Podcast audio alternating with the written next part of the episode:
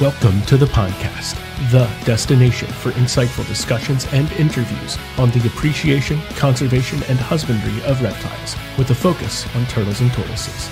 Now, let's join our team of turtle nerds.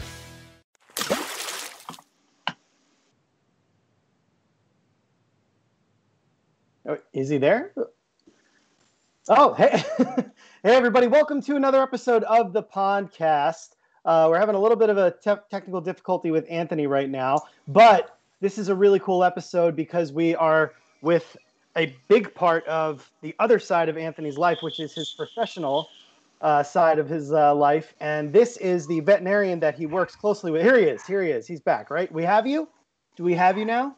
I think we do. Oh, we have him. Yeah, okay. I was just back, introducing, and I didn't know what I was doing. So Oh, this is fun. I should have just stayed off and let it happen. It was going pretty good, you know. I was having technical difficulties. It happens to the best of us. It does, it does. But Okay. I, I had your back, just so you know. How far did you get? Did are are you done? Is she I was- introduced? I was just about to introduce her, so now you can take over. Awesome. Awesome. There you go. So th- this is a surreal moment. So forgive me if I'm out of breath, and if you hear my dog barking, because my 350 pound self just bounded through my house to the other end of the house to check all of the cables to make sure that I had internet. So we're good. So if you see me sweating, if I sound like big pun with a hot dog over here, that's that's how I'm feeling. Okay.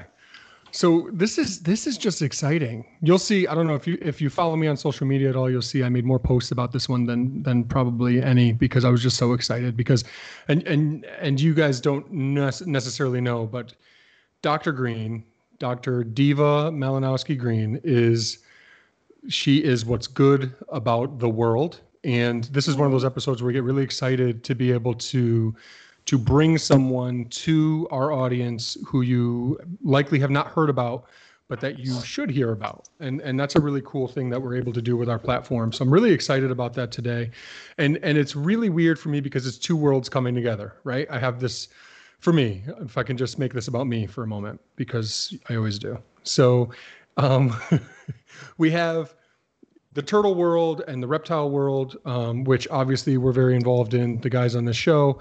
Um, and then we have my professional world with VCA and the veterinary world in the Northeast here. And um, Dr. Green, you're such a big part of that. And you are like my favorite person among favorite people. You are just top notch. And I'm so excited to have you here. So thank you so much for coming on. Thank you for having me. I hope you don't mind compliments because they're coming your way. Just oh saying. Oh my goodness. I know it's kind of a big deal. It- It gets awkward. He gives very awkward compliments. I don't care. I will I will look you right in the eye, and this goes for all of you. Even you, Kevin. Even you. I will look you right in the eye and tell you how much you mean to me. So just be ready for that, okay? And if you watch the show, you know that. Yes, I can be a pain in the butt, particularly to Kevin, but um, I also, yeah. Anyway, so so welcome, welcome. Um, you know, the two worlds coming together. One of the things about social media that is really good, even though we obviously complain about social media as being the bane of our existence, I had a a post the other day that I made, and I had Job Stumpel, who is a veterinarian in Europe, talking to a vet tech from Hamden, Connecticut, who I know, and like they were talking about a turtle. I thought this is the coolest thing ever. This conversation is happening because I exist. It's a really cool thing. So that's kind of what I want to do here. I think you are an awesome up and coming exotics veterinarian. Um, you have your own blog, Diva Off the Leash, which is really cool, and you have some really cool stuff on there. And um, yeah, so just I'm excited to try to get your your you know your brand and um, your style of doing things out to a, a broader audience. So Thanks, Anthony. you're welcome. You're really welcome. Hey, thanks for clearing up how to say his name, by the way. I always call him Job in my Yeah, head because I did not it's spelled that. J O B. Yeah, Yeah, but I well, think me it's too. I think it's pronounced Job, and it's probably like Stumpel or something. Stumpel. Yeah. I was just uh, Very Jo- knowledge- knowledgeable Job guy. Stumpel. He was he Yo. Oh, all right. Maybe. Yo. Cool name. not Yob. I said Yob. Yob. You're right. You're you're definitely Steve's always right. Just ask Steve. Don't talk to me, Chris. Just ask Steve. Give me a break, man. So um So, Dr. Green, we've been through a lot together, you and I, right? We happen. Yes, you've helped me with a lot of um, my own ailments. Um, any of those stick out to you in, in your mind in terms of something that uh, where you learned a lot or um, where you were excited? Uh, You're always excited. We're, we're going to get into all of that. You're always excited to work with my animals, which makes me excited and makes me happy to collaborate with you. But any of those um, in particular? I think the most recent case that you brought uh, to the hospital was probably the one where I've learned the most so far because we've done the most diagnostic workup. Um, Right. So that was really uh, wonderful. And uh, most exotics that come my way, I'm not able to do a workup on sick patients because they are. Um, um, hear a because dog- there's a a lot of leash. yes, there is a dog right next to me. Sorry. All right. Um, a veterinarian with a blog. You should have a dog next to you at all times. Like you're you're a Disney princess almost. Okay. Continue. Um, so, so a lot of times there is a lot of financial constraints um, around the um, diagnostic workup of exotic pets, and so um, that provides a lot of difficulty for me to kind of further my learning and further to do my job. Who just made that comment in the chat? Was that Steve? Steve? I think it was Steve. Steve did that. He's making fun of me for how excited I am. that was really good. Like I'm on my way to Hamburg to the Reptile Expo. That's what he. That's what he said. um, yeah. So that's something I wanted to talk about. So thank you. You great segue right into what I wanted to talk about. The difficulty, the challenges of being an exotics veterinarian. Now, you you are a DVM, so you're she's a doctor she's a veterinarian. You're not a vet you're not a an exotic specialist which would be a board certified specialist who goes to school for like three years after becoming a doctor because everyone wants to do that. You become a doctor and they're like i think i need to go and learn more. Crazy. Especially for exotics because and this is my main point when i'm going on this rambling uh, tangent is there's not a lot of money in exotics medicine. You really have to have a passion for it. Um, but and I think the reason for that is that a lot of people aren't willing. So so they buy the animal and they're not willing to take the next step in terms of veterinary care. Is that what you see in your practice and and um, your experience thus far?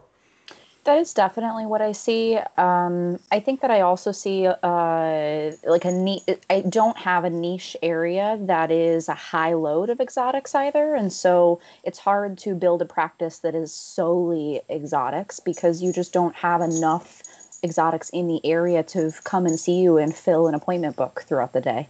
Um, and and you know, I mean, I have a passion. I love animals, um, but at the end of the day, you do need to be able to see animals to have a business. Um, and so, you know, that's kind of part of it as well too. And that's part of some of the role I've gotten into as a medical director background is kind of running the business as well as trying to be a doctor, and that's not easy. But Right, absolutely. Um, there's so many different ways we can go with this. If you guys have questions, jump in because I'm just going to keep rolling. All right. Go, go for it. I am just on a mission right now. Um, so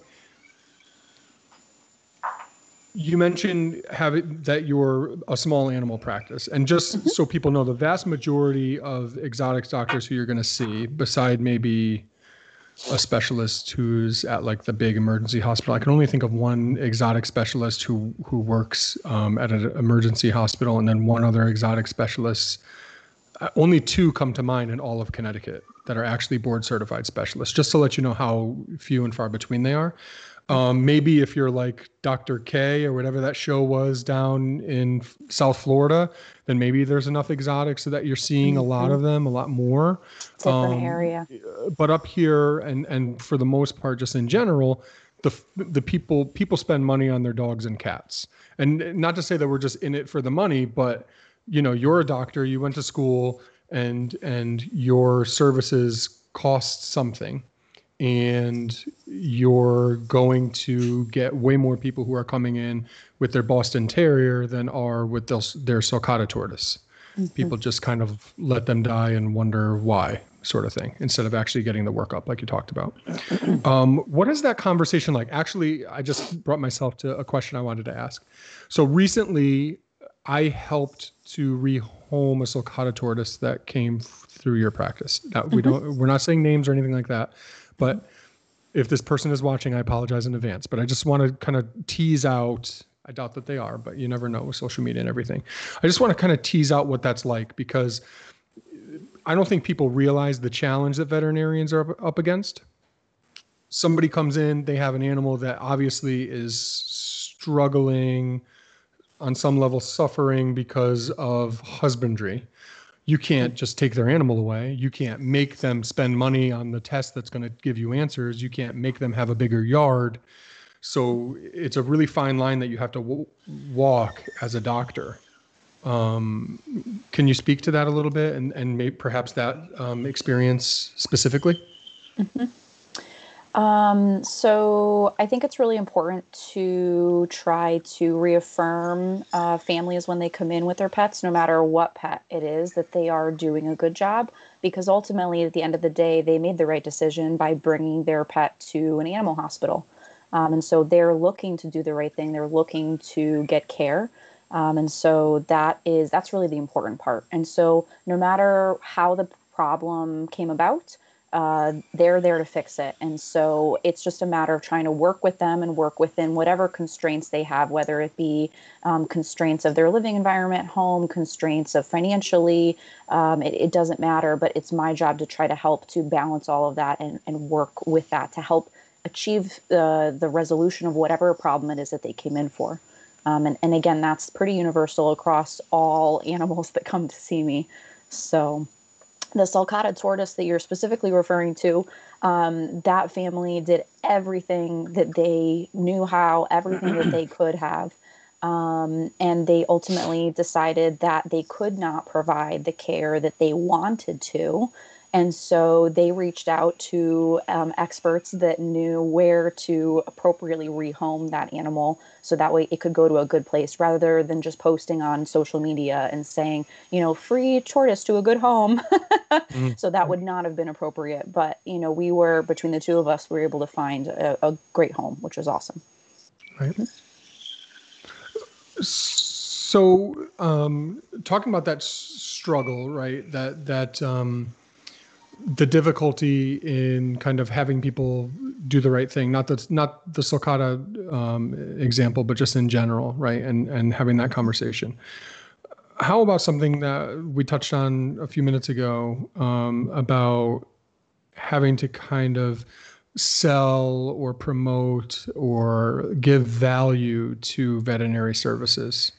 Um, that's struggle that you know like sticker shock people mm-hmm. see the price of veterinary services and they want to run the opposite direction um, when what you're doing is really you know next level stuff the the same type of medical care that a human would get um, but there's not the same type of insurance and stuff like that so things are just kind of different mm-hmm. um, and from a leadership perspective you mentioned you're a medical director so um, just so everyone knows a medical director is the boss of the doctors at a hospital. So you have a very you're at a very successful hospital, VCA Old Canal Animal Hospital in Plainville, Connecticut, my hometown, where I no longer live.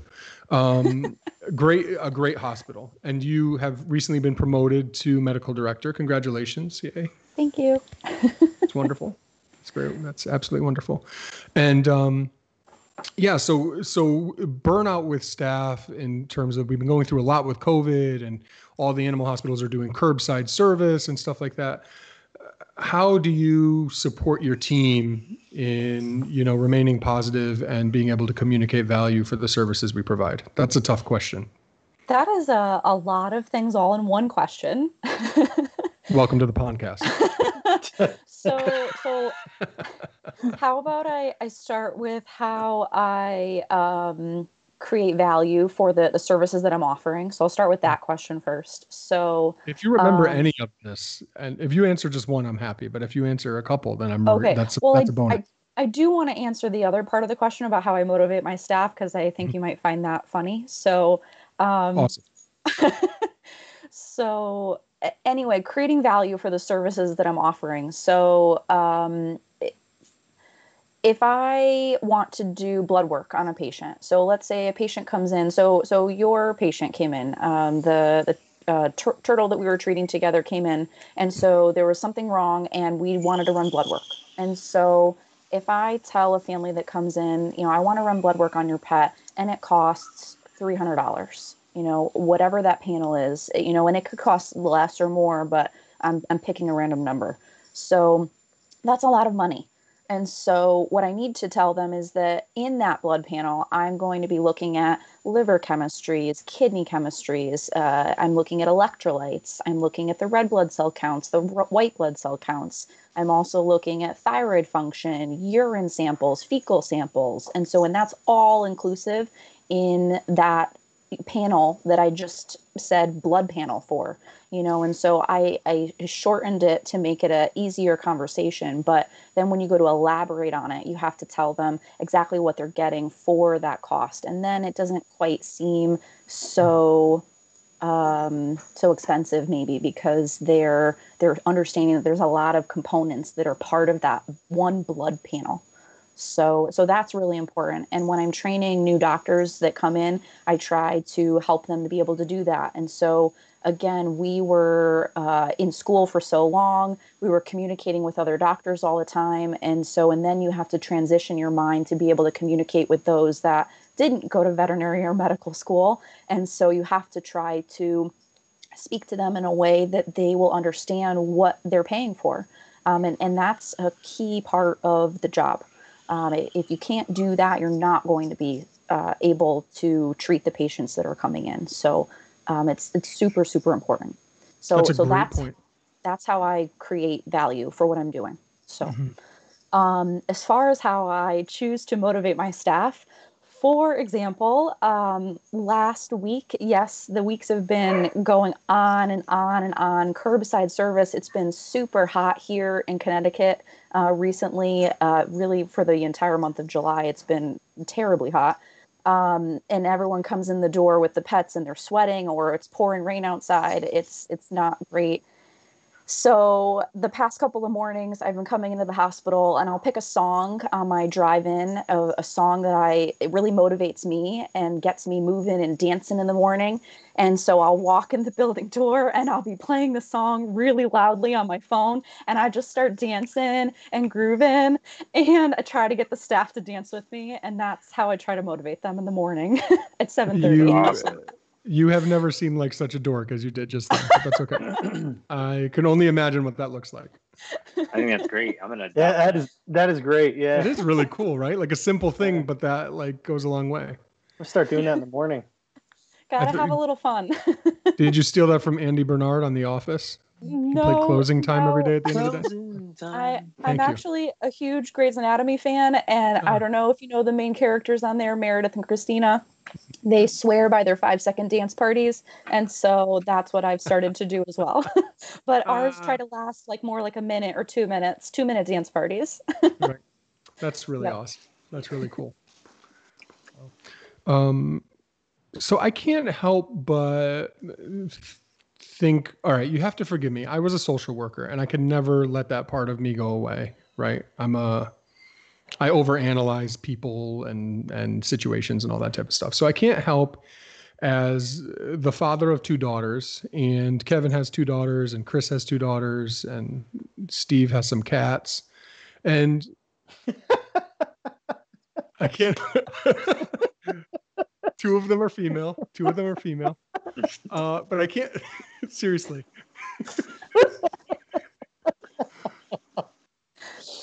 Three fourths of us have two daughters. Um, I feel myself sweating from that. That was funny. Uh, Um, so I can't help but just think of what an amazing role model you are for them. So like I was very happy before we came on live to have my six-year-old Cambria come and say hello to you and see if she remembered when she met you that time that you amputated my turtle's penis. Uh, so um, that, that's a true story. what is happening right now?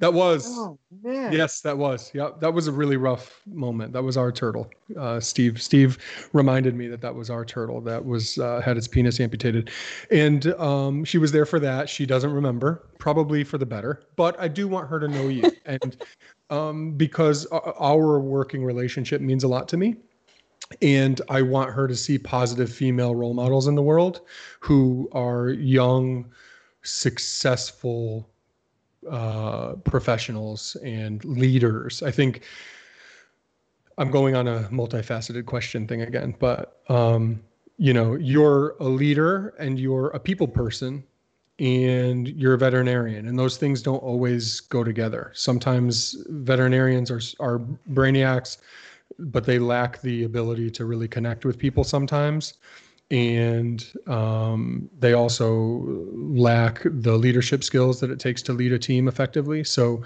anyway, um, again, I told you I was going to give you props, but can you speak a little bit to that? Like, as somebody who's so the veterinary field, it's not an easy field. It's not an easy job. You run around like crazy every single day. You're triple booked. You can't. You have to be in three places at once, and you can't be.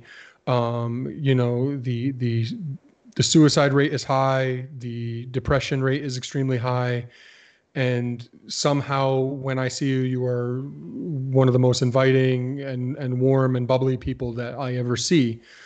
How do you do that? And then also only two parts of this question: How do you do that? And then um, what advice do you have for folks who are interested in getting into the field?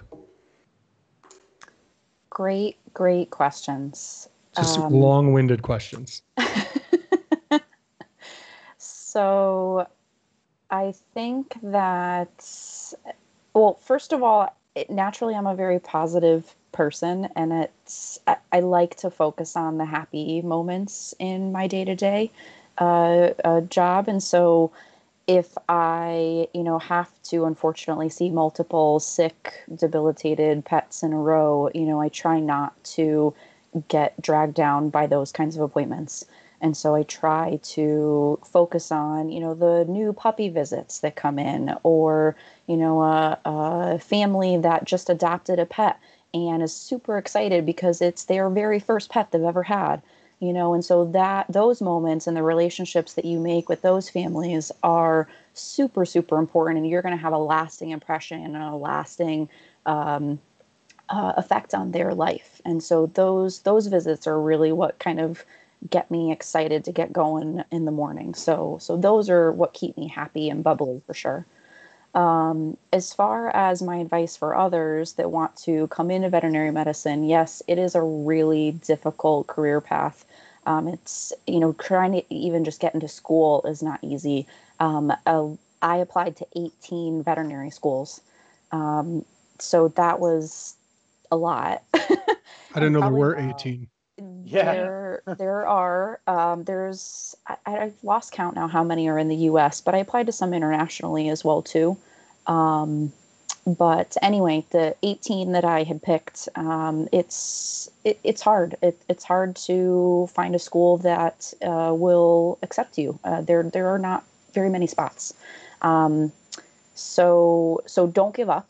Um, and if someone tells you, you know, don't go to veterinary school because of the suicide rate or because of the high rate of depression um, or because of the uh, financial commitment, you know, I think those are not good reasons. I, I think there's a lot of happiness in our field, and I think a lot of times some people focus on the negatives. And so I had those comments said to me, you know, once upon a time, and I just ignored them um, because that wasn't my field. That, that wasn't my view. I'm sorry, that wasn't my view.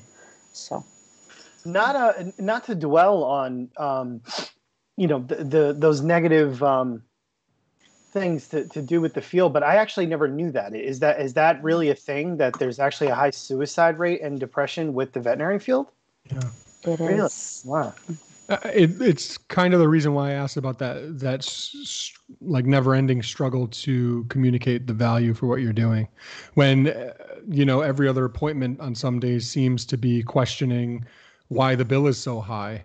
That doesn't happen with human medicine. You get the bill after the fact when Yeah, right. when you know when you're at home and it comes in the mail and then Mhm. uh, you know what it is is what it is after insurance and if you got a problem talk to the you know the debt collector it's a very cold way of doing business what we do is actually much more um, Well, you could be like me and get a forty-two thousand dollar bill a couple weeks after your daughter's born. Call your insurance company, and then they say, "Oh, we're sorry. That was that, that crossed in the mail."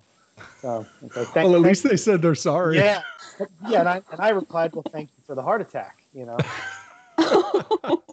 nothing like seeing that on a piece of paper we'll- yeah we'll- exactly Save that for for another episode. I got plenty Yes. of stories with them.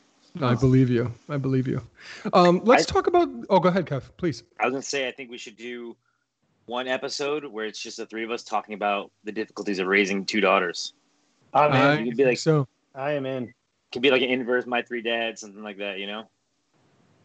yes Yeah. well you our- steve can talk you about can his talk cat about your cats. that's right yeah. It'll be called Our Six Daughters. I love it. Well, we could we could have Bill McCord on as a guest, and Mhm. who else has two daughters? I know there's more. Uh, Ken Sofer does. There you go. There's one. Well, we had him on last show, so Yeah. we'll have to wait a little while. yeah. We got to keep it fresh, you know. Yeah. Um. So let's talk about the importance of having a relationship with your veterinarian, right? We have a lot of people who are um, animal keepers uh, that that are fans of the of the show or listeners anyway. Fans fan is a strong word. Um, but you know they they, they tolerate the show. Right? Several people tune in and they don't know why. Uh, they're drawn to it. It's uh, like a tractor beam, and um, so you know the importance of that relationship. I mean, I I can tell you um, for a long time. I used to go to Kensington Bird and Animal, which is a, a wonderful hospital where they always took care of me. Um, and that that was a great relationship. So I've been lucky enough to have really several relationships now with with wonderful exotics veterinarians um you're you're the the cream of the crop and and i love working with you. And i think the reason for that is that you are always excited to work with my animals. You're excited to learn. I think a lot of people don't realize that that they they think that they want the most accomplished veterinarian um who not and that's not a dig at you at all. You're still newer at this and learning every day and you will forever because that's your um approach to things. But Mhm. um, I don't care if you haven't done something before. So we use that example of of the um, of the male turtle prolapse where you amputated the phallus. So that was something you had never done before, and you had told me that you weren't sure about doing it. And i said well you know if we don't do something the turtle's going to die. Let's do it. Let's the only you know and he's not going to breed anymore which is a shame. It was a it was a spengleri a vietnamese black-breasted leaf turtle um, which a lot of people know i keep. Um, and you know basically let's try it and give him a shot at living a decent life. Um, and that was fine. What's what's way more important to me than the fact that you've done that before is you're excited to learn uh, you're willing to work with me you're excited to work with me and that relationship that we have and i think um, a lot of people don't necessarily think of that until they actually experience it how how important that can be for you in terms of like doing what's best for your collection Mhm. um, chris do you have experience with that having a good relationship with a veterinarian Yeah, I, I have. Um, I've lucked out. You know, same thing. You know, a few times. Um, when I lived up north, I had two good vets. Uh, one's retired, and one um, he relocated to North Carolina, and I was really bummed when I lost him because he was. Uh, he reminded me of you, uh, Dr. Green, because he he obviously knew what he was doing, but he was eager to learn. You know, like when I brought him a, a certain turtle or tortoise, he didn't necessarily know the species or even the genre it, that it was in, but he he he knew. In other words, like I was able to provide him with certain background information, possibly natural history, maybe even some taxonomy on the animal, where uh, that's what he needed to know. And then he was able to provide his services and his expertise, which is what I obviously could not do. So we were kind of like we were a really good team um, in that aspect. So when when I lost him uh, because he relocated, that was kind of a bummer. But then another vet um, who was a- another one that was super eager to learn, um, and he would he actually would do me a lot of favors too, which was really nice. You know, he uh, he was very eager to help me out. um, with, with, certain things. If an animal absolutely needed something, you know, he would board an animal for me uh, if it really needed extensive, heavy treatment. Um, and then, thanks to my wife being uh, an ex zookeeper, we work closely now with with a zoo vet, you know, who is, you know, he's operating on tigers and cheetahs and Galapagos tortoises and sea turtles and, and all that stuff. So it's almost like when we go to him, he most of the time he he knows what it is, what it did in the wild, or what it does in the wild, and how to do this and how to do that. But again, there's still that eagerness to learn, which I find very warm, and I and I and I think is you know anybody doesn't matter what field you're in. It could it could be human medicine, animal medicine, a, a turtle breeder, uh, a, a, YouTube personality, or or a, a social worker, whatever you are you know some people sometimes get caught up in their egos and and they don't realize that they're coming off cold. So it, it's always beneficial to me like that when when um, so i guess basically what you and anthony have going on here you know you're helping each other because the goal is to save that animal's life. You know whatever it takes if it's possible if it's amputating something very important but the animal's still going to have quality of life afterwards you guys you know came together and make sure that that happens. And we're we're um, fortunate in, in some of the same regard down here. We've had some bad experiences too. Um, one of our current veterinarians, not going to say any names, um, we're kind of disappointed in, in how it's gone both for our dogs and some of our turtles. You know, I had a turtle that was very sick, um, and I was uh, patiently awaiting blood results and test results, and the animal died, and that was a year ago, and I still am yet to receive a phone call on the results. You know, and they kind of pull the same thing with our our dog. But you know it, it's uh, i find that to be rare you know. In my experience my, my um, personal experience with exotic vets and, and even you know domestic vets uh, with with you know our dogs has been great. I even had a uh, awesome uh, experience with anthony knows the story i think. I used to keep goats up north. Oh. and uh, and long long story short because i could go on forever about this stuff but our this one male goat who was um, there's really not a word in in our vocabulary that describes him because it's not mean enough. That's how bad this animal was, and uh, he kept animal out. lover. Yeah. yeah, he kept getting out. And Anthony, I'll tell you where I used to, where I used to live before I bought this house. I lived um, far back from a highway, but it was a major highway, constantly crazy traffic on it. And this goat kept getting out and making his way into this traffic and animal control got involved and they were like look if this goat causes an accident you're in trouble. Like you know you, you could kill somebody you know if somebody hits a goat you know? And um, so my one of our current vets the, the zoo vet he did a he did a really good solid. He came out with a dart gun and aimed from really far away and took him out castrated him on the on point and and that goat went back in the pen. So you know it, it, it, it was uh it was a pleasant uh, but nerve wracking experience. But I'm can I just can I just say something? You said Anthony knows the story. I don't know that story. know that? Dude, You're kidding me. I would remember the the zoo guy coming with a tranquilizer gun, like oh like Ace goodness. Ventura 2. That doesn't even that that just happened. I, I had no I idea. I cannot believe that I never told you that story. That's usually like when I meet somebody for the first time, and it's like you know sometimes you meet somebody for the first time and it's awkward and you're like, "Hey, I'm Chris. Oh, hey, I'm Bob. Oh, yeah. Uh, my vet shot my goat in the balls once." You know, and it's like, "What?" You know, and then it starts a great conversation. That's right. They'll never forget you. But one last little thing about the goat. Oh God, he's going on about the goat. more, please. I, I, want more. I'm sure sorry. the viewers do. I'm sorry, and it's the not a turtle. Cast. sorry, but okay. I uh, I was at Tractor Supply buying um, equipment to set up. This is actually when I first got into using electric fences to um, at the time, it was to keep my goats contained, but it, it eventually turned into one of the main ways that I protect my turtles uh, from predators. And um, so this is the first time I was buying all the equipment to put this electric fence together.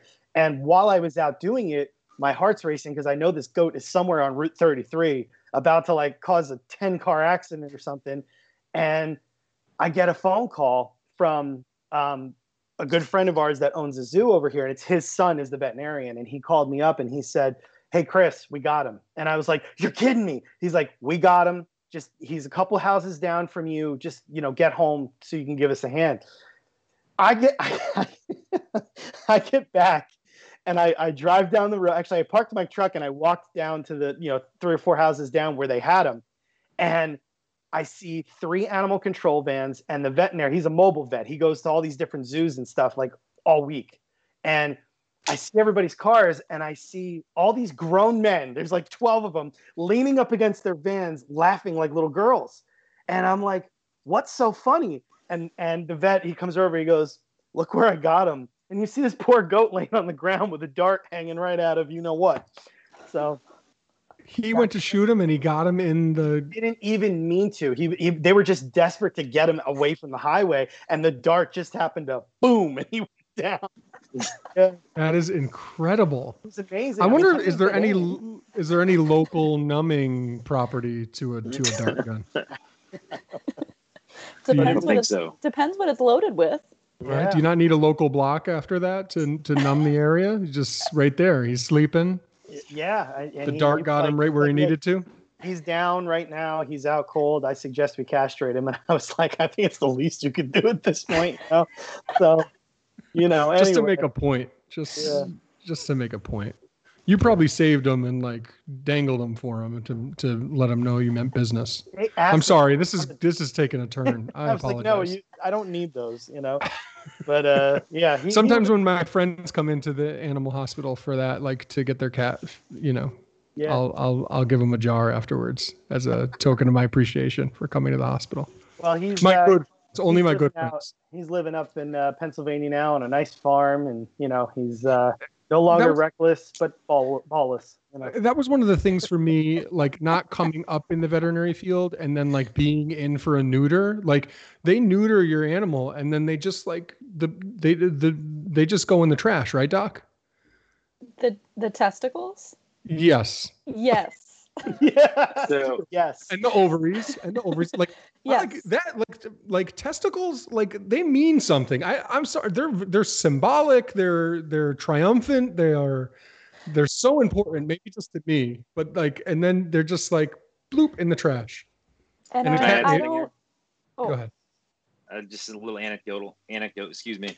Uh, so my my wife's cousin is our vet. Uh, she's in Fairfield at a highway animal hospital and when we brought our dog, our dog's name is Barf uh, from like Spaceballs. And when we really? brought oh, Barf, that's cute. Yeah, when we brought Barf to get neutered, uh, she took care of it, and it also came back with a little jar that said Barf's balls, and that is uh, that's still at our house for some reason. You know, like four years later, I don't oh, know why. But, gross. Yeah. Oh, it's. Yeah.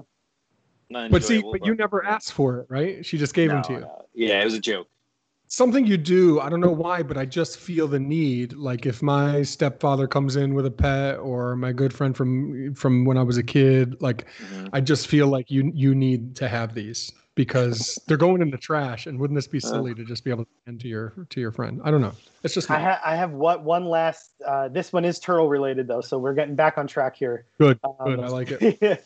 the um the one veterinarian the, the the gentleman that's now retired that was really good with turtles um, I, have I've been involved in a couple different uh, genetics project projects with a couple different species, and um, this one time I had to bring a pair of uh, Barrett's box turtles, which are uh, Cuora bourreti, um, because they're part of the stud book, and um, we, they were like asking anybody who wanted to participate in genetic studies. So he did me a solid. He had already done some genetic work on tortoises for me, so I I took the two of them there and um, he, he was great. He would just block out time because you know sometimes it took forever to to, to find a vein. You know whether we were going jugular or tail, and uh, we're we're in there and we're trying. We, the male went great. You know we, we got his blood, put it in the capsule, and then we're trying to get the female to cooperate. And I don't know if any of you have ever had a box turtle close on your finger. Okay. Yes, recently I thought I was going to die.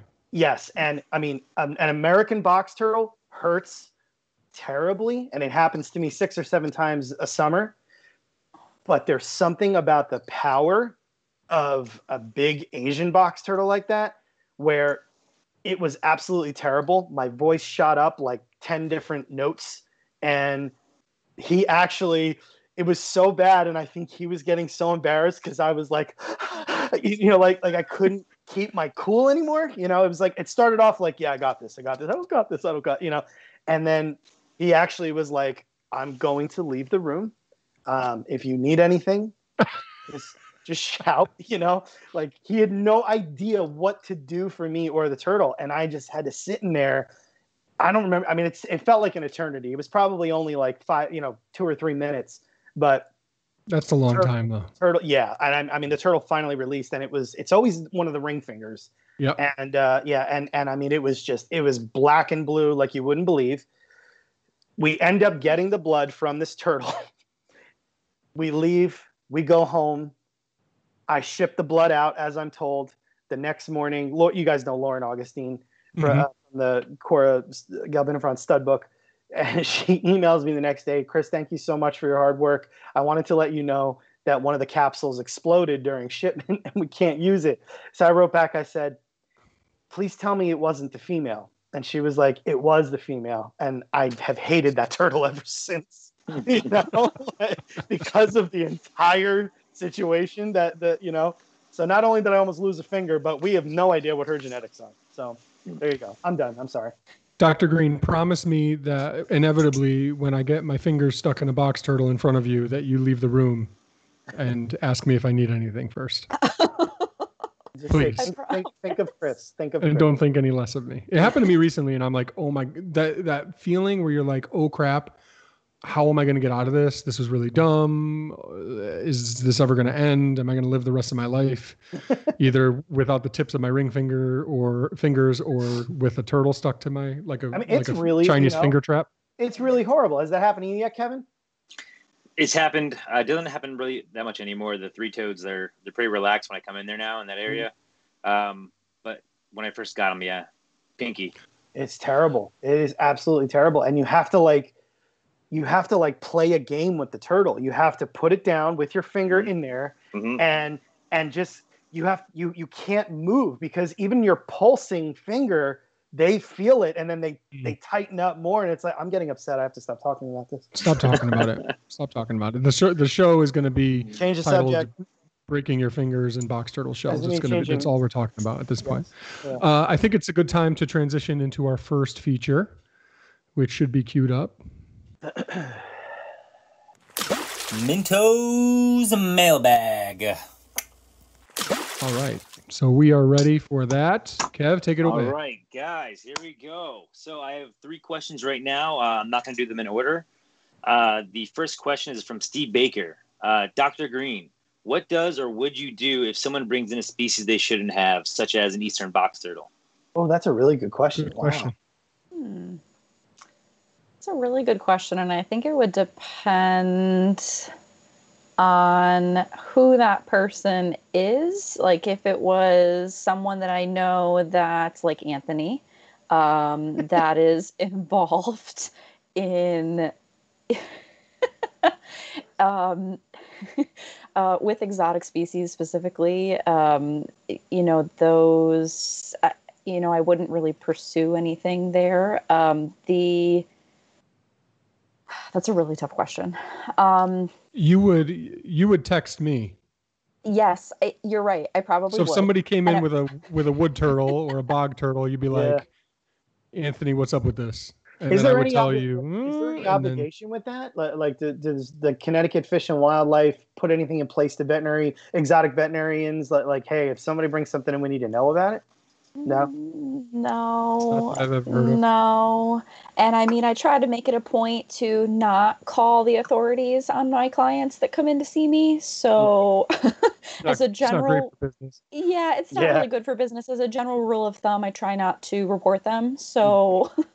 It's usually from it would usually be from ignorance too, right? Like yeah, no- yeah. A lot of times people just don't know. you So know? so there's mm. education that needs to happen there, right? Correct. Um, that's that's that's the most important thing I think with that. Mhm. Um, but you know, in, in terms of working with, you said Connecticut Fish and Wildlife is called the DEEP, and they're not re- they they don't really have many boots on the ground. Unfortunately, it's my biggest gripe with them here in in the states. They pretty much just outlaw a lot of native things and have a lot of legislation in place, and then do nothing. So yeah. Yeah, okay. okay, good. All right. So this next one uh, is from Derek Johnson. Oh, hi, Derek. Green. Hey, Derek. hi, Derek. Hi, Derek. so, Dr. Green, vet medicine seems more complicated than human medicine, dealing with hundreds of species, diseases, patients that can't tell you what's wrong. Uh, how difficult is vet medicine in your opinion? That was a multifaceted question. Good job, that Derek. was that was that was a good question. Good many questions. um, I, I mean, I'm not a human physician, and so I can't really compare to that, unfortunately. Um, so my opinion is definitely biased in that regard. But the number of things that I deal with on a day to day basis, um, and like Anthony was mentioning earlier, you know, um, we don't really have social workers to lean on. We don't have other areas of government to lean on. It's really just us. Um, and so we are the dentist, we are the internal medicine specialist, we are the general practitioner, we are everything. We are the phlebotomist. We, we do it all. Um, and so, or at least we attempt to.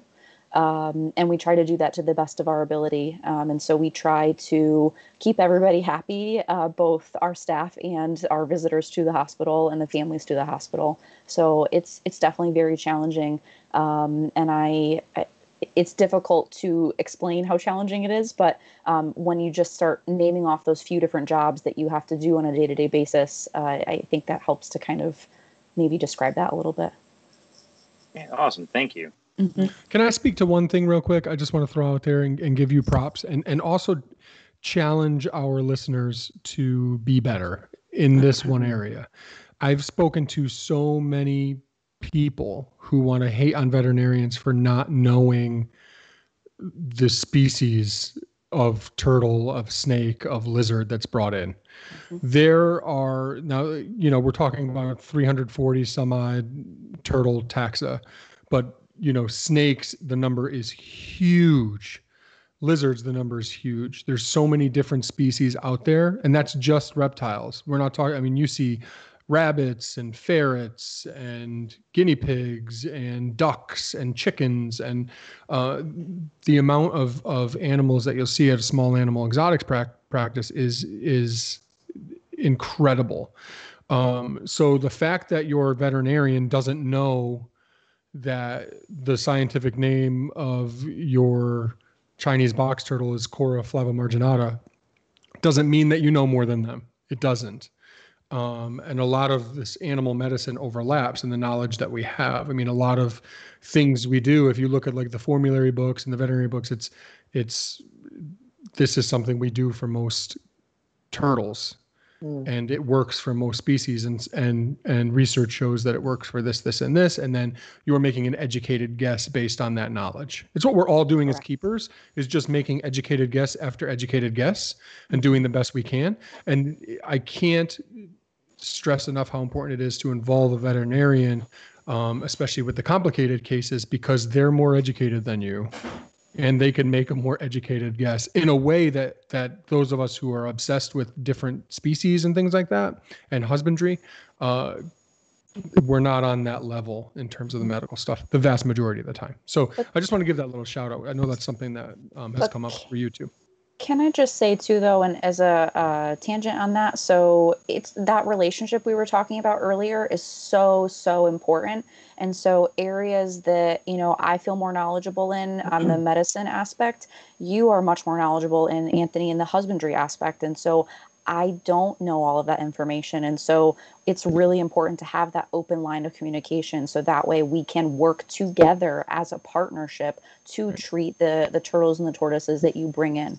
Um, and Right. so, so it's important to have that relationship because each person does bring something to the table. that's all i ever wanted.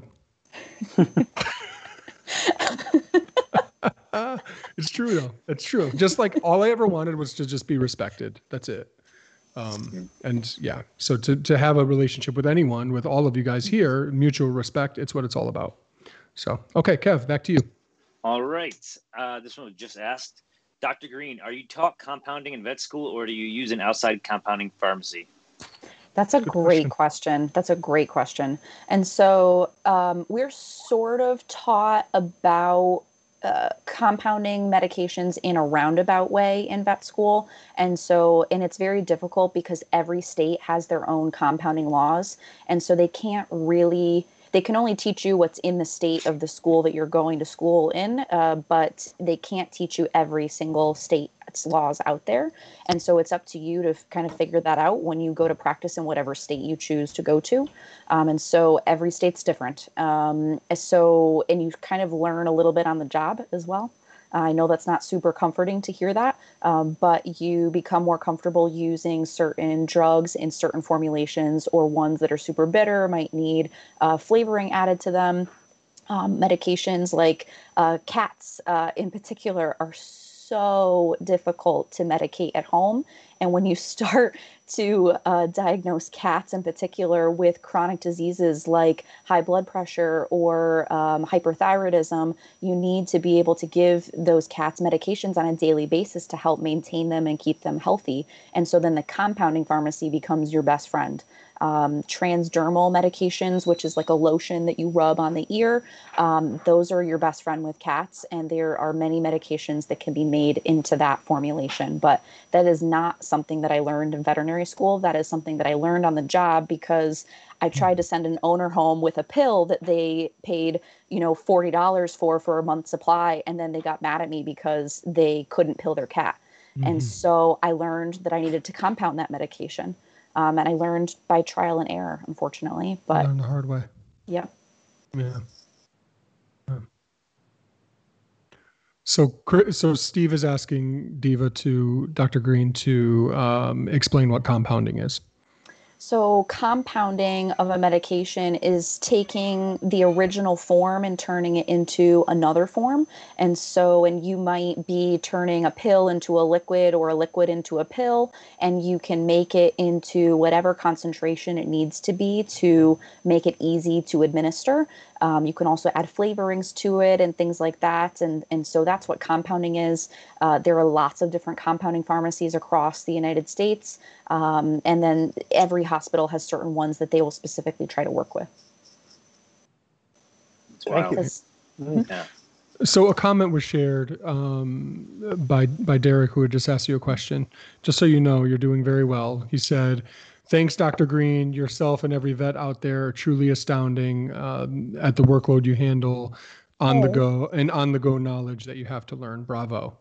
Um, which I thought was really fitting because I think that's Thank and that's exactly who you are, right? Trying to um, learn on the job and just do the best you can with what you have to work with. And at your practice, it's like that more than anywhere else. Your your place could honestly have a reality show. You walk in there and it's like I don't know. It's like um, Santa's workshop in late November. Great way to describe it. it's just wild.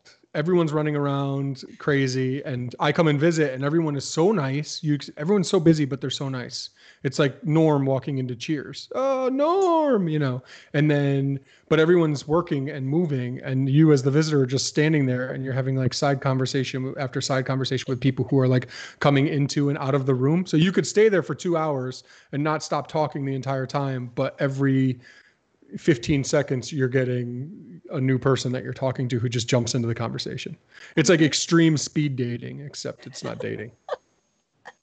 Yeah. It's pretty cool. Pretty cool. So that's awesome. So uh kev that's that's it right? You don't have another question? I actually got one more. You do? That's unprecedented. Four Look questions in the mailbag. You're gonna need a yeah. bigger bag. You got mary poppins bag over there. Work these shoulders out you know? Wow. Terrific. Uh, let's do it so this is from a longtime viewer and friend. Uh, my daughter wants to be an exotic animal vet. What's the best route for her to go? She's currently looking at Purdue University. Mm-hmm. Um, so the the answer to that is whichever route works for her um, is is the route to go. So hmm. there there is no one route that is better than another. And so you know you heard me share uh, some personal information that I applied to 18 veterinary schools. And so you go to the school that you get accepted to. It's not usually the other way around where you get to pick where you go. Um, so so you go where you can, um, and then from there you try your best to you have to learn the core information first. And so, you know, you need to be able to learn to be a, a good cat and dog doctor before you can then move on to be an exotics doctor. And so that information is is no more or less important than than the exotics information. Um, so so that's that's really key, and you need to have a really good basis and, and foundation in order to move forward into exotics. A lot of that information transfers over. That's great. Um, Awesome. That's great. That's really Yeah. good. Um, so, Steve, are you ready to move into our next features? Uh, I can't hear him. He's silent. So I'm just going to say he's probably getting ready. He's Oh, probably getting. He is ready. Okay, he is good. ready. He is Good. ready. I'm embarrassed. I I never know what to do involving Steve. He muted the microphone because he had to blow his nose. Terrific. TMI. He's TMI. cooking. Now he's mad at me that I told everyone. He was blowing his nose. I'm embarrassed. Uh, I'm embarrassed. This went downhill fast. We were doing so well. Dr. Green had a nice answer, and then where did the show go? Okay. So now we're going to get into Pit and Peak, which Steve is ready for. And we're just going to go one after the other. Now, what I want to do, guys, I want to see this, and I'm just going to say this for everyone. This is our plan, okay? All right? Mind mouth, mind mouth. Let's go. Um, we should go more quickly than Dr. Green, okay? She's our guest.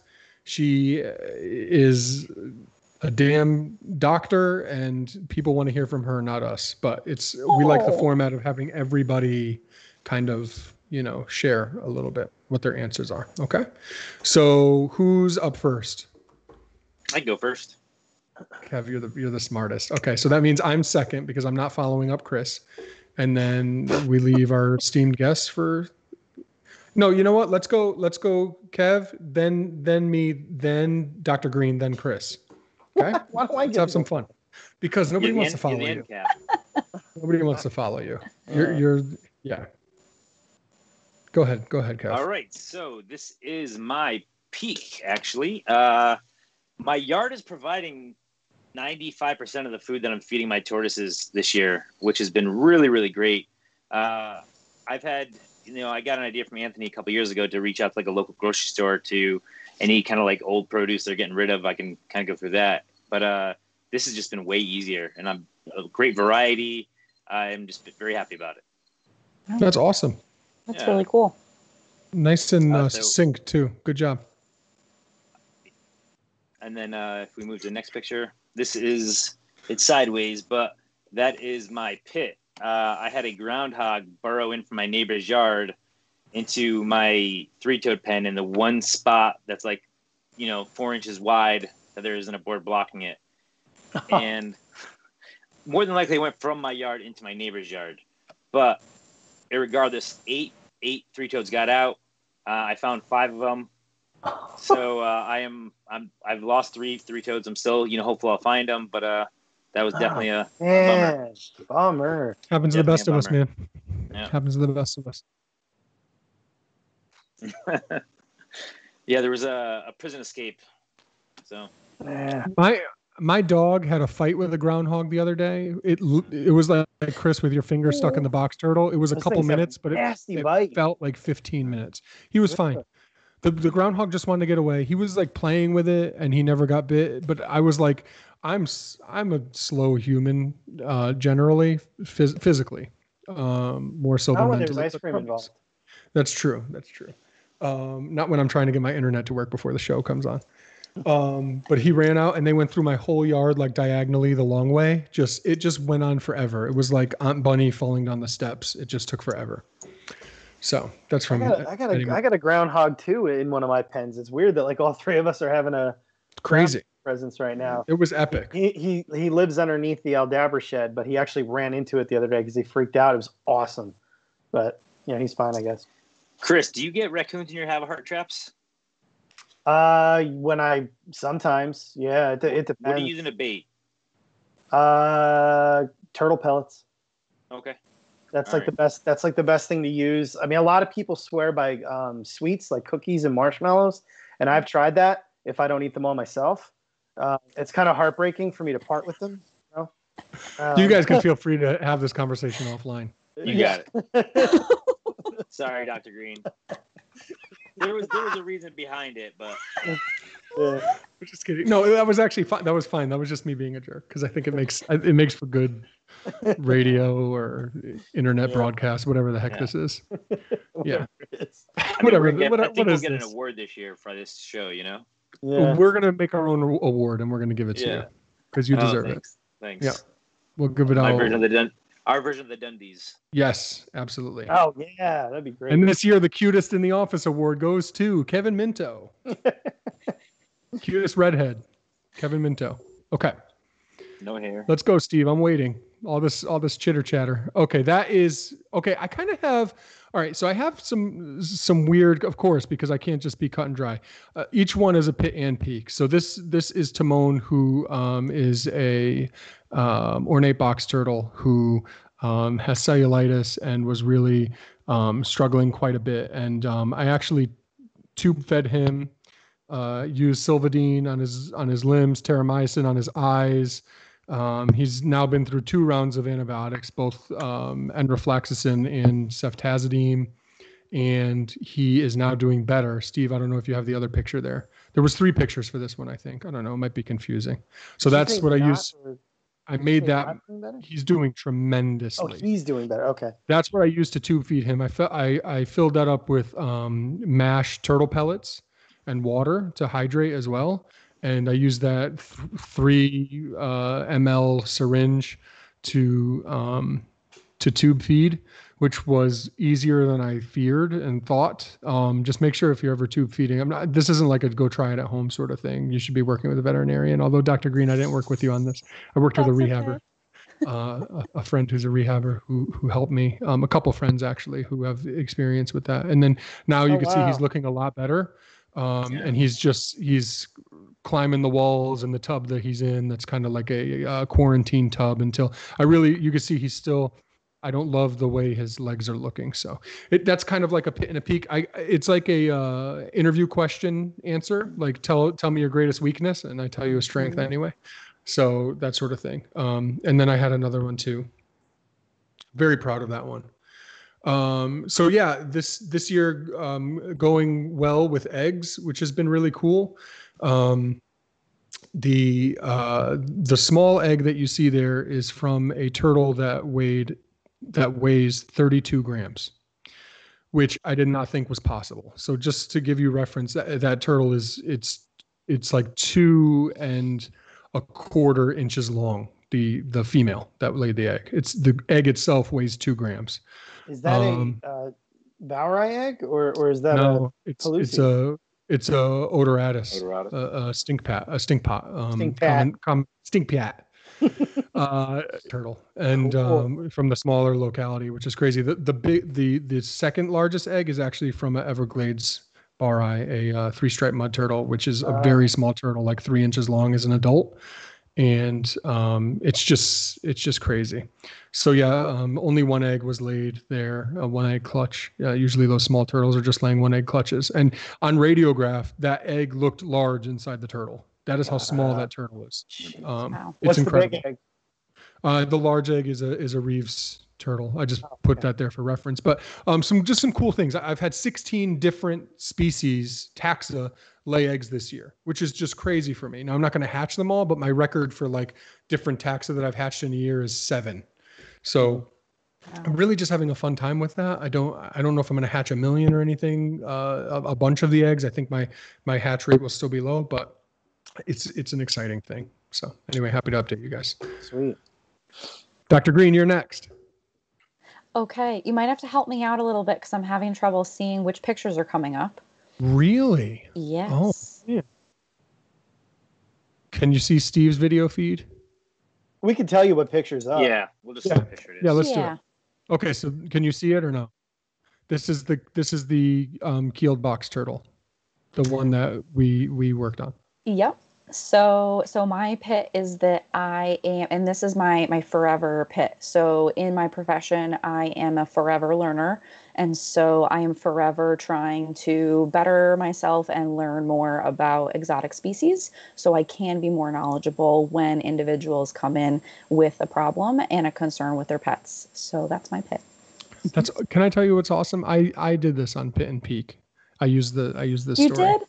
Oh, And it's cool. And people may not realize you and I have worked together on a lot of, you know, a lot of cases, a lot of animals that that we've worked on together. So um, that it's cool that you use that one. one of my Awesome. favorites. And can you explain there that uh, blood draw? So so that Mm-hmm. um, so I've I've heard that there's a risk of causing damage because you're going back in there and if you don't know where you are sort of thing. But we did really well. We that, did- And by we we I mean you. You did. did it. I held. You I held. were Those are my holding. That was super important. So Those are my hands, and, and you have the syringe. You're doing. You got the business end of the of, of the situation. Yeah. Yes. So, and I had to do a lot of research prior to you coming in to learn how to draw blood from turtle. I, I did not know how to do that. So, um, that's the carapacial plexus that I drew from, um, and it was successful. It was good. Awesome. And Mm-hmm. and I up until that point, I I like Chris had just done. Um, I'd seen jugular draws before, and then also from the tail, but I've never I'd never seen that up until that point. So we've learned how to do tail vein draws on many species in school. Um, so that that was something I was familiar with. But um, if I recall correctly, the tail was very small on this so species. small. This is so not. that This is not a common been snap. successful. Yeah, definitely. um, awesome. Okay, so that's your that's your pit. Yep. Okay.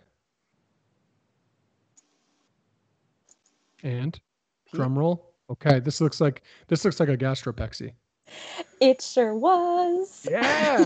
Okay, explain what a gastropexy is for everybody. So, a gastropexy is a surgery that is performed preventatively um, at the time of spay or neuter for a dog. Um, and so, there is a condition called bloat um, or GDV or gastric dilatation volvulus. And what happens is spontaneously, or because of heavy exercise, or because of the breed specifically, um, the stomach can actually turn completely over and it will cut off blood supply. It will start to fill with gas and distend. It's extremely painful. It's life threatening. The pet can die with within a matter of hours.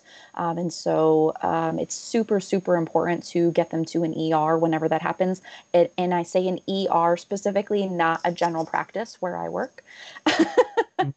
um, so uh, uh, very, very important to seek medical attention.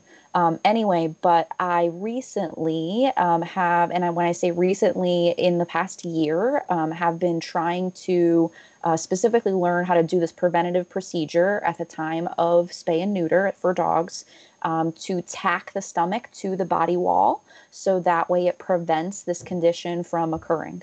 Um, and it's not 100%, but it's pretty close. And so it's it's wonderful. And if it prevents people from losing their pets early, um, that's a condition that I want to try to help treat.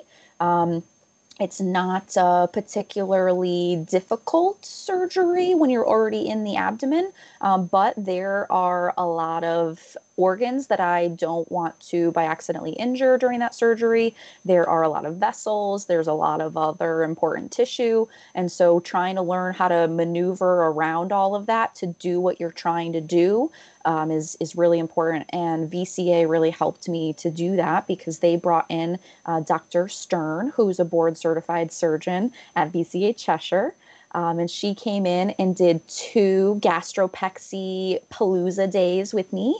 And yes, I call them gastropexy paloozas because I was really excited about them. And so that was that was what I called them.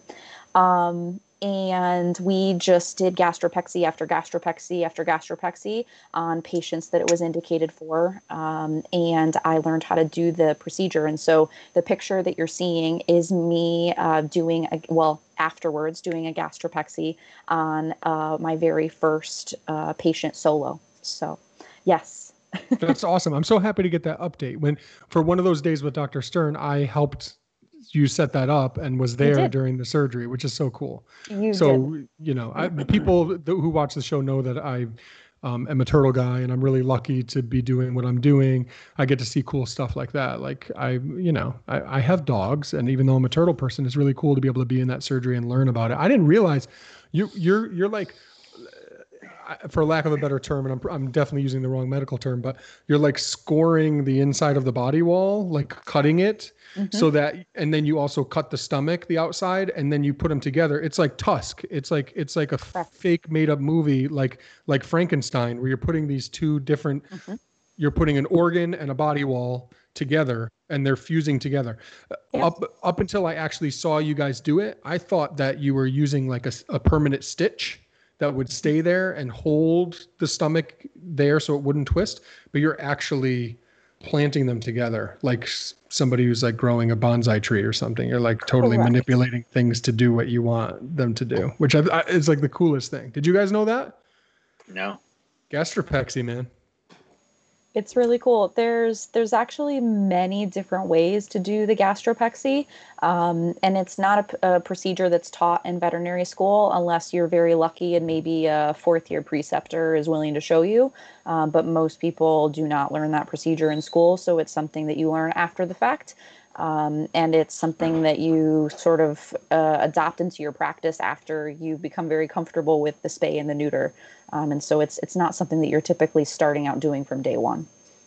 we uh we have a um a guy that that's local here and he, he's actually um we call him one of our lookouts because uh, on one of my uh, wife's uh, study sites for the diamondback terrapin project um this guy kevin uh he's always he, he's like our crazy local guy that he'll like scream at people for going five miles over the speed limit and stuff because he doesn't want anybody to hurt the turtles but he has uh, a massive african mastiff and uh, his name is Wick, and uh, Wick almost just died because of this, and they did Oh, they saved him. They they did it. Oh, that's wonderful. Yeah, Oh. It's not a good outlook. It- if- yeah, I know. His Yeah. his head is like this, and but he's the sweetest dog in the world, and, and it, is, it was a it was a happy ending. You know, he's he's uh, he's okay.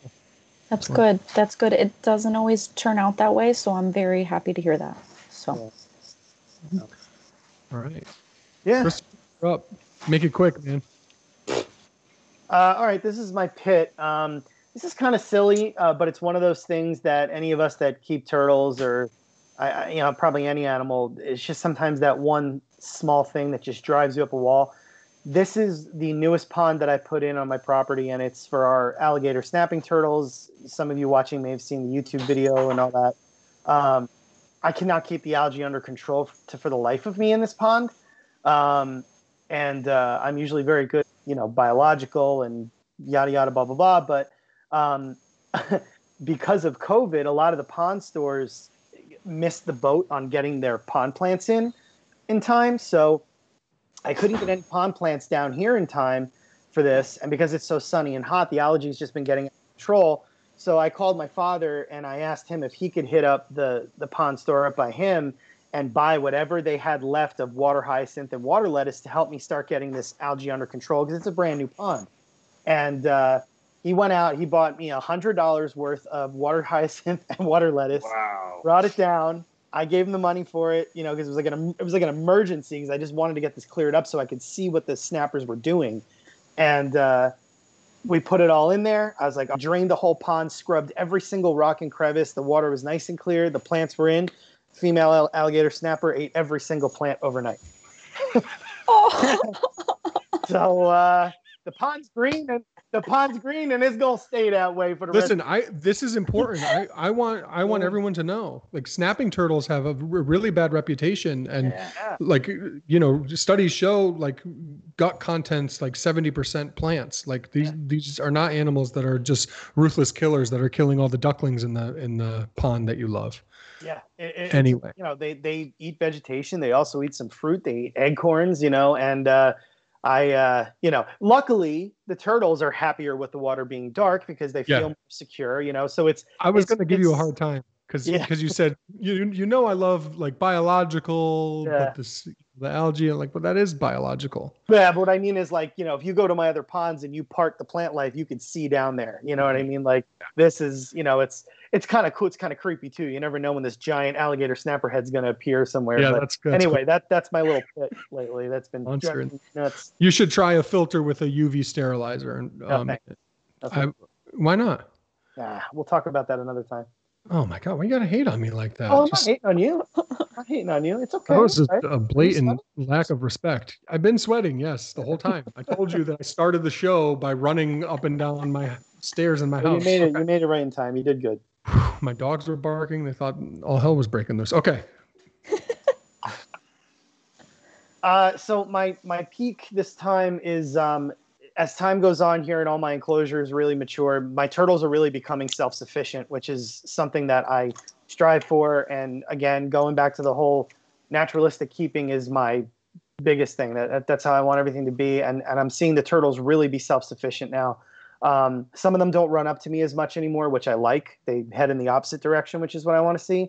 Um, and they are, you know, sometimes when you get too busy and you're like, man, I haven't fed everybody in a couple days, but there's so much plant life, there's so many invertebrates or all these different species that they're just staying fat and healthy. You know, I, I nobody wants to be fat, but you know what I mean. They're heavy, they've got good weight, they're thriving, and they're really becoming self-sufficient. And I like this photo of this bourreti because this species is so reclusive, but they're so content in their habitat now that they are utilizing the Mhm. um, spotty sunlight, which, which is something that they're, I'm seeing more and more of now.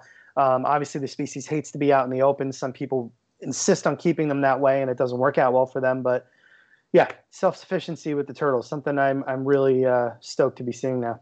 Awesome. Really cool. Okay, so that brings us to our next feature, which is normally the best taxa, but we wanted to change it up a little bit because, as I said, like uh, veterinarians are not into taxa the way that we are. Obviously, Dr. Green's always willing to learn, but um, it's they just don't necessarily geek out on that quite as much because the medicine, you know, overlaps many different species. So we wanted to talk about uh, a really exciting project that each one of us wanted to just bring up and kind of make the viewers aware of and, and to share with people just to kind of give people an idea of, of what's out there for some animal loving people if you you know stick at it and and you know put your mind to something over time all right so kev we'll keep the same rotation Sure. Uh, so my initiative was just kind of hooking up with you guys. Uh, I got really excited Oh, about that. because sweet. I, well, yeah, I'm not as experienced as you guys are, and uh, it was it was nice to be able to contribute. It's something that I'm passionate about, even if I don't have formal education for it or just the experience in general. You know, um, it's definitely been something like eye opening for me throughout the past, you know, like five years. So I'm very thankful to be a part of it and glad I'm on board. i love you i want you Love to know man. that in front of everyone i want you to know that I love all of you i guys. appreciate you okay awesome there was no picture for that No, because we're all No right here. it's just me and you guys. love it we're singing kumbaya after we after we uh, after the live stream ends And nobody ever watched the show again. Yeah, I'm I'm ready. I'm ready, Steve. Hit me with it. Okay. So, oh, you're were we doing a minute? Okay. This is a cool project I was a part of. That's Kong, a 42 pound common snapping turtle, which is a, a relatively large one. Um, this was in partnership with National Geographic Critter Cam. Um, something that I did with my friend Chris Lugenbuhl, who's amazing. Uh, basically, we would catch a large snapper and put a uh, video camera on their back with a timer that would um, cut the line and let the camera float to the surface. It's like a yellow camera. I don't know if you can go to other pictures, Steve. You probably can't, right, with the timer. Um, okay, there he is. Good. So there he is with the camera, and then you actually get footage to see. Okay, what are these turtles doing when nobody's watching? So get really getting really cool footage like that, where you could actually see the snapper's view. Um, and National Geographic does this with with many other species as well. And um, it was just a cool project to be a part of that um, was kind of going on near me, and and I was really proud to just be the snapping turtle handler. Has there ever been a cooler job to have on your resume? I don't think so. It's like awesome. basically being the That's Tiger King. I handle the snapping turtles. we shot we shot a video for that, and then like CBS released one that was better than ours, and I was like, Right. ah, darn CBS. But you know, it's um working in the veterinary field. I always because I'm a turtle guy, and I mean I have dogs, but like t- veterinary technicians and doctors, several of them are just so good. They're so confident. They could just go in and grab a fractious cat and just know how to do it. And I'm just like the huge guy in the way all the time. Um, No, so it's no, nice with the snap. It's true though. No, it's it's 100% true and it's okay. But I'm just gonna say the first time that a snapping turtle or anaconda walks in, I'm gonna be the hero that day.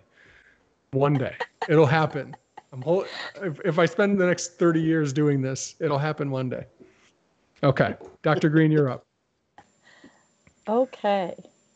Um, so I think the picture that came up is Yes. a penguin with some needles in its back, perhaps. Yes. Wow. So, um, when I was a junior, I believe it was my junior year of veterinary school, um, I shadowed with a doctor in North Dakota, of all places, over the summer. And he was a certified acupuncturist and chiropractic uh, veterinarian. And he totally broadened my horizons as far as holistic medicine goes. And so, I saw all of these animals that were older and debilitated, and with acupuncture and chiropractics, were able to move better and live a better quality of life in their older years.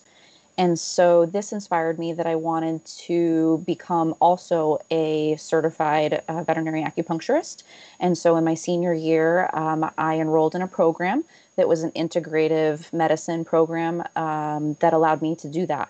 And so I finished up about a year out of vet school. Um, it's it was a little bit of a long program, but it was good. And um, I then decided to also combine that with my passion for exotics.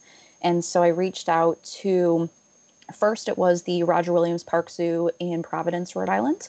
And I worked with them for a couple of years on doing some exotics for um, uh, acupuncture on one of their giraffes. Um, so that was super fun. Um, Wow. And we helped uh, her with her mobility concerns. I also worked on a Kenyan sand boa there who had an appetite issue. Um, and so we were able to get her to eat after nine months of being anorexic, of not eating. Um, So that was wonderful. Um, and then I uh, was referred to uh, Mystic Aquarium here in Connecticut. And Mystic Aquarium had the need for some acupuncture to be done on several of their African penguins, which is the one that you're seeing here in the picture. And then I also worked with one of their um, sea lions as well too. So um, just really, really cool to be a part of. Super exciting to be able to combine my interest with exotic uh, medicine and marine mammal medicine um, and, and help them out with uh, my acupuncture certification. So, yeah. If I can just, as a follow up, I, I know, you know, I follow a lot of reptile based um, social media stuff. And I can remember a post, I don't know if it was on the reptile report, but a big page that had, I believe it was a ball python getting acupuncture. And the amount of negative attention that it got. I don't know. Do you know about this? Or- Really? No. Okay. So the amount of negative attention, you know, this is animal abuse. This is ridiculous. There's no way that could be helpful. And from my perspective, I assumed that, uh, you know, a bunch of people just making assumptions themselves. Um, I assume there was a, a level of ignorance there, but I'm ignorant myself, so I I didn't really know for sure. So can you speak a little bit to the actual medical backing for acupuncture and exotics? Um, and because I, I don't think that's something, I mean, I would just assume because I know you're legit and you're a great doctor that it's 100% above board, but I don't know why. Mhm. Besides that, So, uh, and I mean, acupuncture is a mystery to a lot of people, even those in the medical field. And so there are some that really believe in it, and there are some that don't, and and that's okay. Um, it's it's just like picking medications that work well for you and, and your patients. right? know, There's not a reason why the medication works. It's just been tested and it's and the results are there. Correct. Got it. Yep. Got it. So, um, as far as acupuncture goes, um, in the the program that I went to specifically, I, I mentioned is an integrative medicine program. So it combines the Western education that I received with the old Eastern tradition of Chinese acupuncture and teaches it from a scientific background. And so that was the the training that I received. And so um, acupuncture is all based upon nerve bundles that are located all throughout our body. And so, and, and you have these little nerve bundles that are located all at different points underneath our skin. And so, what happens is when you uh, put a needle through skin or scales, um, you s- are putting them at certain points where it's activating these nerve bundles, and it helps to decrease inflammation. It helps to activate growth factors, which helps to regenerate uh, sensation. So, maybe help with movement. Um, it helps to um, draw healing cells to come in closer um, to that area that maybe is particularly painful and, and injured. Um, and so, all of those factors are really important to help with healing and, and improving quality of life. And so, by stimulating these specific areas for certain ailments that you're trying to treat for, you are medically uh, following this whole chain of reactions. Body, you're stimulating this chain of reactions to occur and, and help the patient out. Wonderful. That's I love it. Really cool. Really cool. Thank you for that. Um, so Chris, you're you're up next. Thanks. Yeah, I don't really think you should time me on this one though. because it's going to be that fast. No, it's not. yeah, because I had a remember I told you I had a story to follow it up. Uh, oh Jesus, yeah, recent story. Hey man, Lord in heaven, All right, help all us. right. no story, no story. Go ahead, time me. Okay. Tell the story. Oh God, you want me to tell a story about you? So, obviously, my my favorite initiative that I'm part of is my wife's Diamondback Terrapin uh, project, Terrapin Conservation Initiative, which is a turtle room project. But something that I'm very proud of that's that's a little bit outside my boxes. I recently last year trained and joined the venomous snake response team for New Jersey Fish and Wildlife and the Wildlife Conservation Corps. Um, and I've always had a really good relationship with Fish and Wildlife, and it was really amazing for them to bring me on board for this. And um, it's a reptile, so it's great. But basically, the gist of it is, you know, you go on snake calls, and I've included photos of the three snakes, uh, three of the four snakes that are the main concerns. This is the eastern king snake, uh, eastern chain king that you're looking at here. This is a species of special concern in New Jersey. Um, and then uh, this is the endangered timber rattlesnake. It's one of two venomous snakes that we have in New Jersey. Um, and uh, this is Mr. Happy. This is an ancient, uh, and when I, I'm saying ancient because if you could see, the rat is actually on top of him. That's the only way to get him to eat now because he's so old. Um, and he was hit by a car and he's missing part of his jaw and he also lost most of his tongue, but it regenerated a little bit he's obviously in captivity, and he is what New Jersey Fish and Wildlife uses to train us on a timber rattler. Um, and then the other snake that is of concern is the threatened northern pine snake. And basically, what we do is the the primary concern is the timber rattler because we don't want humans to get injured, and we also don't want humans injuring the snake because unfortunately, snakes still get a terrible rep, and uh, people are always ready to kill them. So we go out on these calls when there's one in somebody's driveway, or it's in somebody's garage, or it went in a cabinet uh, and we're trained to safely and humanely remove them from the situation and then release them. And uh, we, you know, we have to. A, a great part of it, which is nice because it goes hand in hand with what I love to do through the Turtle Room and Garden State Tortoise and everything, is education. And what we're doing is we are educating these folks that are so stuck in, or or were so stuck in an outdated way of thinking about snakes. They think snakes are there to hurt us. They still think that they're looking to kill us and bite us when they're actually controlling the animals that can possibly hurt us, you know, like like mice and rats with the diseases they carry, whatnot. Um, so it's really, really cool. I have been on a couple calls. Um, unfortunately, I, I am yet to c- go on a call with an actual timber rattler being present. We got one the other week uh, where it bit a dog. Um, it just barely bit the dog, so the dog did not get envenomated, and it it came back from the hospital just fine. But the snake had gotten away before we got there. But um, we really, really meet a lot of interesting people on this. And the story I wanted to tell was on Friday night, I got a phone call from from my supervisor at, at Fish and Wildlife to head out on a snake call. And she said, Look, I, I don't want to disappoint you. It's definitely not a timber. It's definitely not a venomous snake, but it sounds like this snake is in, injured. So here it is. It's nine o'clock at night. I've got to drive 40 minutes to where this snake is. And we're having my daughter's first birthday party Saturday morning, and everybody's Oh. coming. Yeah. So I had to run out and do this. And um, it turned out to be a black racer that had got completely in, uh, tangled up in bird netting. Um, it was probably trying to eat chipmunks, and the flies had laid eggs and every nook and cranny of the snake's scales. So I'm out there getting eaten alive by every insect you can imagine. And this woman, this elderly woman who lived at this house, is proceeding to tell me that she is a animal uh, massage therapist uh, and that she massages skunks. She was coming on to you. Wild, she was definitely coming out now. Wild, wild skunks, and I'm standing there, and I've, I've got this snake trying not to get bit because black racers can inflict a painful bite. Getting bit by everything else around me, trying to cut this snake out, and this woman is talking about all the different animals that she massages. So, unfortunately, I never got to ask her, has a skunk ever sprayed her when she was trying to massage it? But uh, I did safely remove the snake. Unfortunately, he did not survive. Um, but uh, you know that, that that's my little story about that one, and it's an initiative that I'm I'm very happy to be proud of.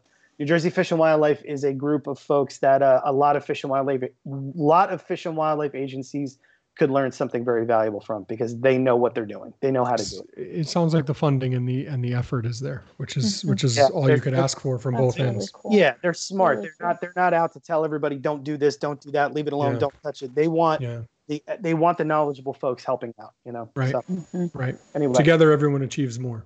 exactly. as it were. Yeah. So um, my daughter's between my legs right now, but I'm going to continue to try to bring the show to to a close here. Um, I I can't thank you guys all enough for this. This was awesome. Um, it's my birthday on Friday. I feel like this was a nice little early birthday present to be able to have this hang out with you guys. And uh, yeah, it was awesome. Just awesome. um, before we go, Dr. Green, any last thoughts about the world, um, veterinary medicine, being an amazing young professional that all of our daughters could look up to? Any any thoughts? Um, well, thank you so much for having me here tonight. This was a huge honor. Um, I, I had a lot of fun. So, and I learned a lot about all of you. So, thank you. Um, I would just say to pursue your dreams, um, be kind, and uh, never give up. So, yep. Yeah.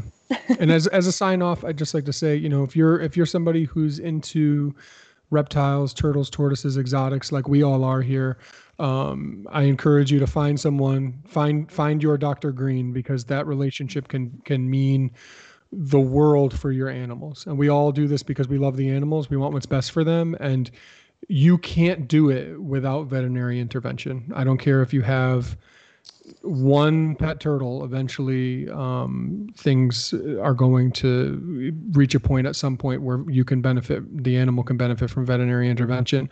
We're not saying you have to go in for your yearly checkups or your biannual checkups or anything like that um, but it, it's important to to have that in your back pocket and don't do what so many people do and make excuses self-serving excuses to not do it. If you can't afford the veterinary care it's probably not right to get the animal um, just something to think about.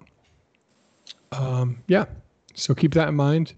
And um, yeah, Dr. Green, I can't thank you enough. It's so awesome to be able to to kind of show you to the world. Um, not that not that we're broadcasting to everyone, not that everyone's going to watch this, but um, you know, to to a different world. And if you're in the Connecticut area or even the Northeast, there are a lot of good um, exotic vets um, who are who are willing to see your exotics and willing to learn with you and willing to teach you and work with you. Um, and if you're in Central Connecticut area, Dr. Green is is top notch. So um, just something to keep in mind. All right. thanks, Anthony. Thank you. Thank you. All right. Yeah, Appreciate this was a you great guys. show. I had an awesome time. Thank you so much. I think the whole neighborhood you. knows you had an awesome time, Kevin. Sorry, that was a, that was a that was an old school. That was an old school reference. Okay. Sorry, Kev. You're having trouble controlling the volume of your voice. Everyone noticed. Thank you, guys. Till next time. Night. Good night. Deuces.